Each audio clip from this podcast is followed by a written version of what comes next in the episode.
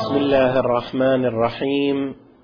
الحمد لله رب العالمين والصلاة والسلام على أشرف الأنبياء والمرسلين محمد وعلى آله الطيبين الطاهرين.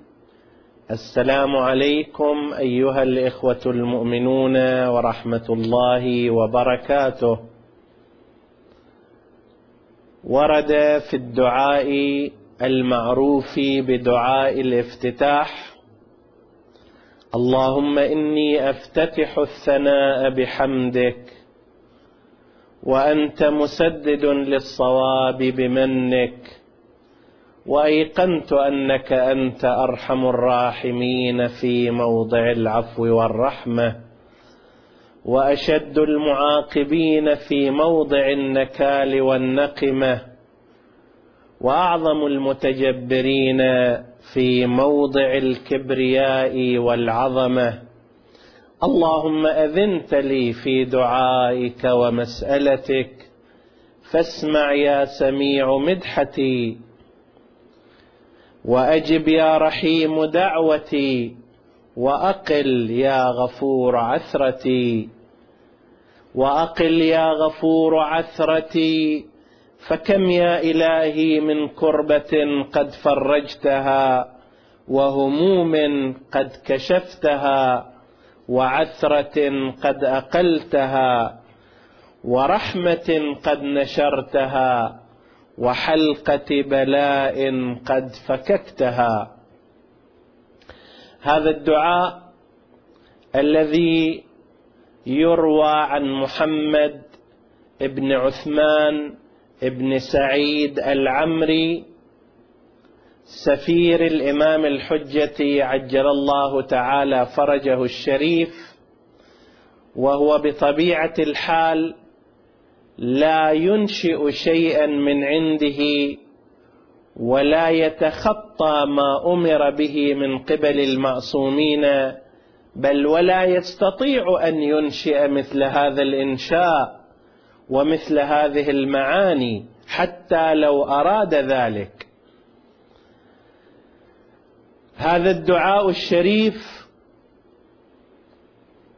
يحتوي على مضامين كثيرة نعرض إليها على سبيل الفهرسة اولا والعناوين الإجمالية ثم نتحدث بقدر ما يتسع المجال عن بعض فقرات هذه الأحاديث عن بعض فقرات هذا الدعاء. في فهرسة إجمالية لهذا الدعاء نحن نجد أن الداعي يبتدئ في هذا الدعاء ويفتتح هذا الدعاء بالحمد والثناء على الله مع ذكر صفات الله سبحانه وتعالى وأسمائه الحسنى ويمدح الله بما هو أهله مما يعبئ في هذه الألفاظ عددا من الصفات الإلهية التي تنزه الله وتسبحه وتقدسه وترفعه عن أن يكون له شريك أو نظير أو مثيل. الحمد لله الذي لم يتخذ صاحبة ولا ولدا. يبدأ في ذكر صفات الجلال. تبارك اسم ربك ذو الجلال والإكرام. صفات الله الجلالية التي ينزه الله فيها عن النقص والحاجة والشريك وما شابه ذلك. الحمد لله الذي لم يتخذ صاحبة ولا ولدا ولم يكن له شريك في الملك ولم يكن له ولي من الذل ثم بعد ذلك يحمده بجميع محامده كلها على جميع نعمه كلها. ثم يبدأ أيضا مرة أخرى بتنزيهه الحمد لله الذي لا شريك له في خلقه ولا شبيه له في عظمته. ثم يعطف على صفات الجمال الصفات الإيجابية الحمد لله الفاشي في الخلق أمره وحمده الظاهر بالكرم مجده الباسط بالجود يده الذي لا تنقص خزائنه وهكذا يطوي الداعي المرحلة الأولى من الدعاء بالحديث عن مدحة الله وثناء الله عليه وثناء الداعي على الله وذكر أوصافه وأسمائه الحسنى جلالية وجمالية. ثم بعد ذلك يتحدث الداعي في حالة من الضراعة والعبودية وفي حالة من الاحتياج والفقر المطلق إلى الله سبحانه وتعالى لكي يمهد للطلب.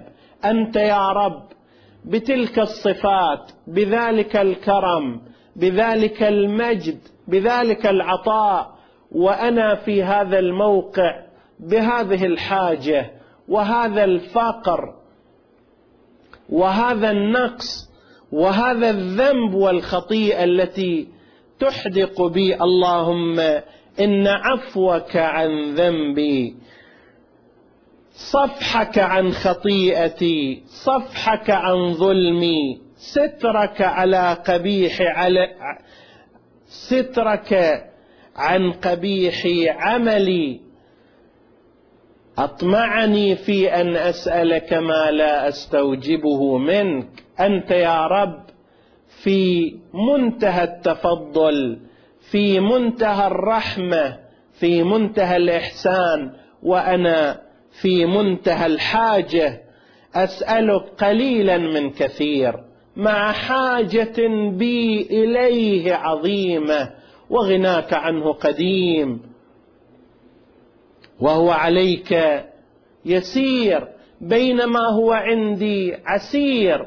بالنسبة إليك سهل يسير بينما هو حاجتي العظمى. هو مطلبي الأكبر وهو عندي خطير عندي عظيم عندي كبير لكنه بالنسبة إلى قدرتك وإلى جودك وإلى رحمتك لا يساوي شيئا. ثم يكرس الداعي إدانة نفسه وعتابه لها في موقفها تجاه نعم الله تعالى. هذا الموقف الذي يوقف الإنسان على خشبة الاعتراف بين يدي الله سبحانه وتعالى. يقول فلم أر مولا كريما أصبر على عبد لئيم منك علي يا رب. إنك تدعوني فأولي عنك وتتحبب إلي فأتبغض إليك وتتودد إلي فلا أقبل منك. كأن لي التفضل عليك الله هو الذي يدعو. الله هو الذي يتوب. الله هو الذي يبادر بالإنعام. بينما أنا العبد العاصي الذي لا أقبل دعوة الله ولا أقبل تقرب الله ولا أستقبل نعمة الله. كأن لي أنا التفضل بينما الله هو ذو الفضل والإحسان والامتنان. بعد ذلك في المرحلة الثالثة يعود مرة أخرى إلى الحمد والثناء على الله ذاكرا صفات العطاء من قبل الله سبحانه وتعالى. للعبد وللخلق. الحمد لله الذي يجيبني حين اناديه ويستر علي كل عورة وأنا اعصيه ويعظم النعمة علي. فلا اجازيه فكم من موهبة هنيئة قد أعطاني. وعظيمة مخوفة قد كفاني وبهجة مونقة قد أراني فأثني عليه حامدا وأذكره مسبحا الحمد لله الذي لا يهتك حجابه ولا يغلق بابه ولا يرد سائله ثم بعدها يتحدث الداعي ولا نزال في فهرسة إجمالية عن مواضيع هذا الدعاء وأغراض هذا الدعاء وقضاياه. بعد ذلك يتعرض الداعي من خلال الدعاء إلى آيات الله في الطبيعة والمجتمع.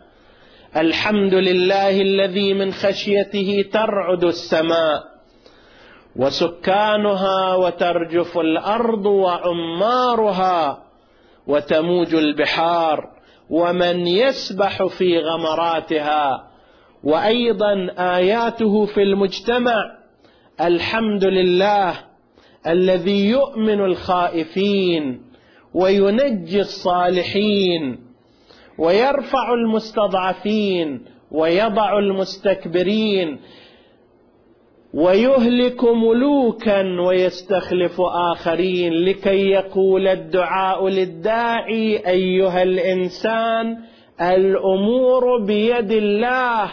لا تتصور أن القوى الكبرى هي التي تتصرف في المقادير وهي التي تنصب أو تعزل. وهي التي تنفع أو تضر كلا الذي يرفع والذي يضع والذي يبدل والذي يغير والذي يؤمن الخائفين والذي ينجي الصالحين والذي يصنع المستقبل للمؤمنين إنما هو الله سبحانه وتعالى فعليك أن تلجأ إليه لا تنظر إلى القوى الكبرى لا تنظر إلى الطواغيت لا تنظر إلى المستكبرين على أنهم يمتلكون القضايا. هم لا يملكون شيئا. المالك النافع الضار الذي يرفع ويخفض ويقمع المستكبرين ويضعهم هو الله سبحانه وتعالى.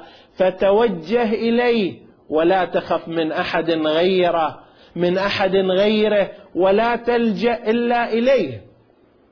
ثم بعد ذلك في المرحلة الرابعة يتحدث الدعاء عن المعرفة بقادة الإنسان المؤمن من خلال صلاة مفصلة على رسول الله محمد. اللهم صل على محمد. عبدك ورسولك وأمينك وصفيك وحبيبك وخيرتك من خلقك وحافظ سرك ومبلغ رسالاتك أفضل وأحسن وأجمل وأكمل وأزكى وأنمى وأطيب وأطهر وأسنى وأكثر ما صليت على أحد من أنبيائك ورسلك وصفوتك وأهل الكرامة عليك. نسأل الله سبحانه وتعالى أن ينفعنا بالصلاة على محمد وآل محمد وأن يحشرنا مع محمد وآل محمد إنه على كل شيء قدير. والسلام عليكم ورحمة الله وبركاته.